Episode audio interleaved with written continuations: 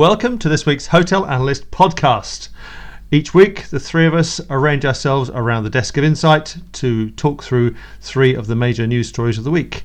And the three of us are me, uh, I'm Chris Bown, the web editor at Hotel Analyst. There's Andrew Sangster, the editorial director at Hotel Analyst, and Catherine Doggrell, who writes the perspectives at Hotel Analyst. Uh, we're based in the UK. Uh, we think about and talk about the hotel market globally. And if you like more of what you hear, then please do pop along to hotelanalyst.co.uk where you can subscribe to read more detail about what we're going to discuss. This week we have three topics for perusal. They are Intercontinental Hotels buying Six Senses. Uh, then there's Whitbread and its Investor Day and what we learnt from there. And finally, the Competition and Markets Authority, which has laid down the law uh, against the online travel agents. First off, uh, let's talk about uh, Intercontinental. And uh, Keith Barr's had his checkbook out. He's paid $300 million for Six Senses hotels, resorts, and spas. Catherine, what's that got him? Well, it's very exciting. Um, they're going to expand it from 16 sites to 60, and I think it's fair to say that in the past I have not been overly enthused by IHG's antics. It's not very interesting. I don't really know where it's going, and obviously they're all there to please me and keep me amused. It's nothing to do with running a business. Um, but in this case, you can consider me amused. Six Senses is a bona fide loyalty driving Aman style destination resort brand. Um, they're keeping the management, which is great. Um, it comes with a side of residential residential properties, which is even more exciting. Um, and IHG tells me that uh, indeed they'll be keeping those and learning from what they can in terms of their other brands. So much to learn from there, much to expand. IHG finally has um, a competitive luxury brand. It's very exciting. I quite like this deal. So there. Hmm. Andrew does not. I, no, I, I, I, do like it. I just don't think it's that exciting. I'm not overly excited. Well, compared it. to past things that my IHG might have done, this is a what like a, buying Regent. I have nothing against Regent, but but uh, See, I, I, don't know if it well, can kind of kind of get to the scale that they were hoping as quickly as they can. And but this, it's a some thing. Of the, some of the domestic homegrown, when I say domestic, I mean in terms of it being within the company, um, brand development, I think IHG has done quite well. Hualuxe and um, um, Voco and that kind of stuff. I, I, you know, that's been great. I think. I don't think it's been unexciting in that regard. Um, I think the issue here is you are paying 300 million in cash for a business that is loss making, um, and we all know that um, plans very rarely um, come to the fruition. Um, look at what happened when they bought Kimpton, look at how many management contracts they lost um, after they bedded in that acquisition, and I suspect many of those 60 planned resorts will not happen. Nonetheless, I agree with you, Catherine. I think this is a sensible deal from IHG's perspective in adding a little bit more. Um, um, class at the top end of its portfolio. Um, it, it's not hugely meaningful in terms of numbers. Um, the the turnover they're, they're buying here is what 13 million US dollars. Um, even if they do deliver on all the growth they're anticipating, they're only seeing um, revenues up 20, at 28 million. This is not exactly earth shattering um, in terms of what it's delivering financially to IHG. Um, and they paid a pretty rich price for it. Um, even if you put aside the, the loss making aspects of the business, um, you've got to go do some sort of heroic financial engineering to conjure up a semi acceptable multiple. Um, Morgan Stanley had a go. Um, they knocked off 75 million from that 300 million purchase price by saying, look, there's tax benefits to IHG here. Um, so effectively, it's a 225 million purchase price. Um, and then if you do buy into all of the growth story, you can s- sort of get to something like 16 times EBITDA. But I th- I, that's a stretch. Um, but so it's, it's not entirely bonkers in terms of valuation, um, but it, and it and it makes sense um, in a small way uh, in terms of the the brand strategy, but it, it's not something that I'm going to start jumping up and down in joy about. Oh dear. Well, let's see if we can excite ourselves a little bit more by talking about Whitbread. Although I did see someone this week calling them more of a Mondeo than a Maserati in terms of their shares. Um, but uh, Catherine, what did we learn um, from the Investor Day? Um, well, we learned not least how much they're going to, how many billions they're going to spend buying back their shares, didn't we? Uh, yes, so you know, following on from IHG, I could not have been more bored. Um, but um, so what we learned is is was nothing particularly exciting.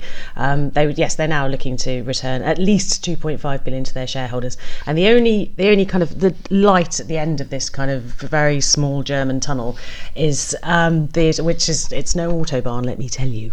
Um, there's um, they said it would be a subject to any other more value creating alternatives.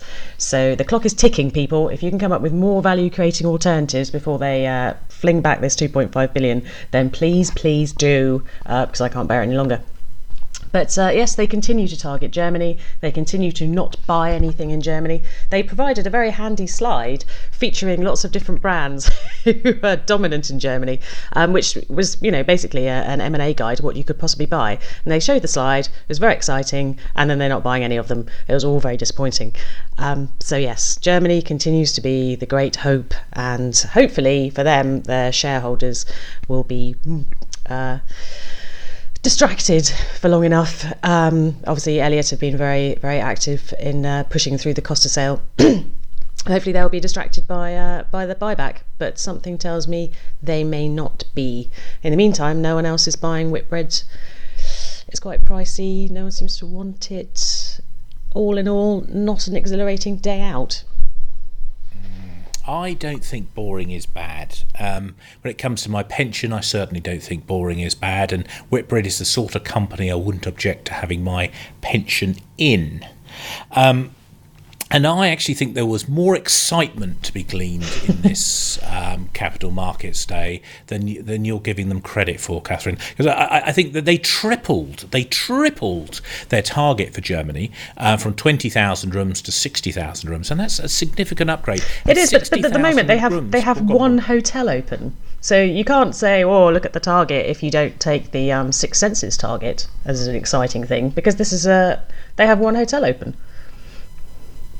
Uh, yes, but uh, but but but but um, I, I, think what they're doing here is in terms of the Whitbread model, which they're they're either going to be lease or they're going to be uh, freehold properties. They are committed to driving that, and Whitbread is not the sort of company that's going to announce a sixty thousand room target unless it thought there were real prospects of getting there. So I actually think, um, and it's interesting that they put up those list of targets, and of course they're not saying we are looking to buy these because that's going to give them all sorts of issues. But I do think they will be buying one or more of them. I think that there's going to be an acquisition here, um, and I think I think it's very interesting in terms of seeing a, a British company actually making some proper forays overseas. Um, and and I think I think what's going to be very interesting to watch is is this Accor versus Whitbread play in Germany. How that comes out. Accor are currently the number one player there in this space, especially in the economy lodging space in Germany. And there's a lot to play for. Um, you've got, of course, you've got IHG, you've got Hilton as well having a go here. Less so Hilton, but certainly IHG. Um, and and it, I'm I'm I wouldn't say thrilled at this, but um, I, I, it's going to be a very interesting one to, to watch. And I, I, th- I, think there were some other things that came out of the Capital Markets Day, which I think you know we, we, we can overlook um, and not give Whitbread the credit it deserves. So one thing that came out, he's actually increased the amount of direct distribution. Um, it's now 97%. 97% of all its rooms it sells are direct. That's an incredible proportion, far in a way the, the, the most of any major hotelier anywhere in the world. Uh, it's incredible, and I think you know, Whitbread should enjoy plaudits for achieving that. If you look at uh, Travelodge in the UK, um, it, it, doesn't get into 90%, it's about 89% according to Whitbread. If you look at Ibis or you look at uh, Holiday Inn Express, they're down at 80% or so. Um, so, what you know what they've achieved here, I think is is pretty incredible. That, that they're anticipating to have a, a, a double digit market share in the overall UK accommodation space by 2020. You know they are they are quietly, boringly um, getting a real grip on the market here. Now there is a big. We've been talking about their need to do something Germany for over a decade. Um, and well, need to do something overseas, to be fair, 10 years ago is what we were talking about. And it's only in the last few years they've really focused on Germany. But they've got a desperate need to actually push beyond the UK. And, and I think there's clear signs that this is going to be done. It's going to be done in a meaningful way. And uh, isn't it true that the uh, the STR figures show that the pipeline in quite a few German cities is quite scarily large? So surely there might be some opportunities to pick up some casualties along the way.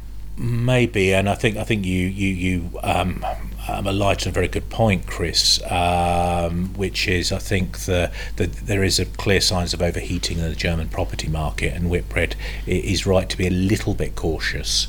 Um, it can't just go in all guns blazing, and um, it's doubtful we're going to see some sort of almighty crash in in, in property values. But um, I, I think there'll have to be some sort of levelling off, um, and I think that, that that's the point at which Whitbread can really engage. So let's turn to our third topic, which is the uh, UK's Competition and Markets Authority. They've had their schoolmasterly ruler out, and it's been rapped across the knuckles of uh, uh, several online travel agent companies. Um, they've been told they've got to clean up their act. They've been given quite a few months to sort things out. Um, Catherine, would you like to run through the uh, the list of misdemeanors. Oh, yes, the unfair practices, misleading sales tactics, hidden charges, deceitful discount claims, and quality of search results. Oh, it's all very perilous. Um, uh, though the CMA was very quick to say that uh, not all six had done all six, so um, so no bingo there. But uh, yes, so now they've got to not do it anymore. Um, but the CMA at the very end did have the good grace to say that they would be educating the rest of the sector in terms of best practice, uh, which is what all this is, um, including hotels, because um, a lot of these things are things which hotels have been taught to do, possibly by the OTAs, um, as gentle nudging techniques to get the customer over the line. So, no more gentle nudging for you, ladies and gentlemen. Uh, it's all got to be very clear and uh, no excitement. Uh, so yes, so um, once again the CMA possibly not going as far as it could have done, um, but that's the CMA for you. Uh, we've enjoyed all their views on rate parity and all sorts of things down the years, none of which seem to ever come to as much as one would think, or certainly as much as the sector would hope in its um, ongoing praying that the OTAs will be somehow outlawed. But no outlawing today. Mm. I mean, it's, it's amazing, isn't it? There's so much hope can be put into this, and it's fascinating seeing all the the statements by various lobbying groups um, regarding this. Um, as you say, um, the CMA ended its investigation into rate parity back in 2015 and opened this one up in 2017. It's taken them a couple of years to get to this point, and they seem to, just as in 2015, the, the net result was very little. The net result here is very little. And it's very hard to see what people are getting worked up about. Um, it seems to be a complaint that OTAs are too good at merchandising. They're too good at selling hotel rooms. Well, really, is that is that is that a complaint? And I think, in, in terms of what they're saying, is in, you know you've got to have consumer regulation um, to limit the excesses of merchandising. You have to control it, but the OTAs will only be too happy to see, you know, the uh, controls brought in across the board at a sensible level. And here's the rub, I think, for hoteliers. Um, the challenge here is the OTAs do nothing but sell. They are retailers. Uh, the average hotelier not only has a retail business, but they've got lots of other plates spinning at the same time. And the simple fact is they're never going to be as effective as the OTAs at the retailing bit. Um, and you know, the more complicated um, the, the, retailing bit gets, the harder it is for them to keep up, and the further behind they're likely to fall. And I think I think actually this is far from a good news story for direct selling. This is arguably a bad news story or an inconsequential story at best. I think from from a um, you know for. Uh, direct sell um, from a hotelier point of view. So I, I think I think hoteliers got to be very careful what they're wishing for here, um, because there's, there, and and they seem to have uh, they have a problem with memory as well. So uh, back in 2003, uh, it was IHG that actually introduced um, insisted that um, OTAs have a rate parity clause. Um, IHG and a number of other hoteliers got together and said, "Look, you're undercutting us. Don't keep selling us. You have to sell your rooms at the same rate as us." And now, you know, within ten years of that agreement being made by the OTAs, there was big whines about how the nasty OTAs have inflicted this rate parity clause on the industry, when in fact it was the opposite way around.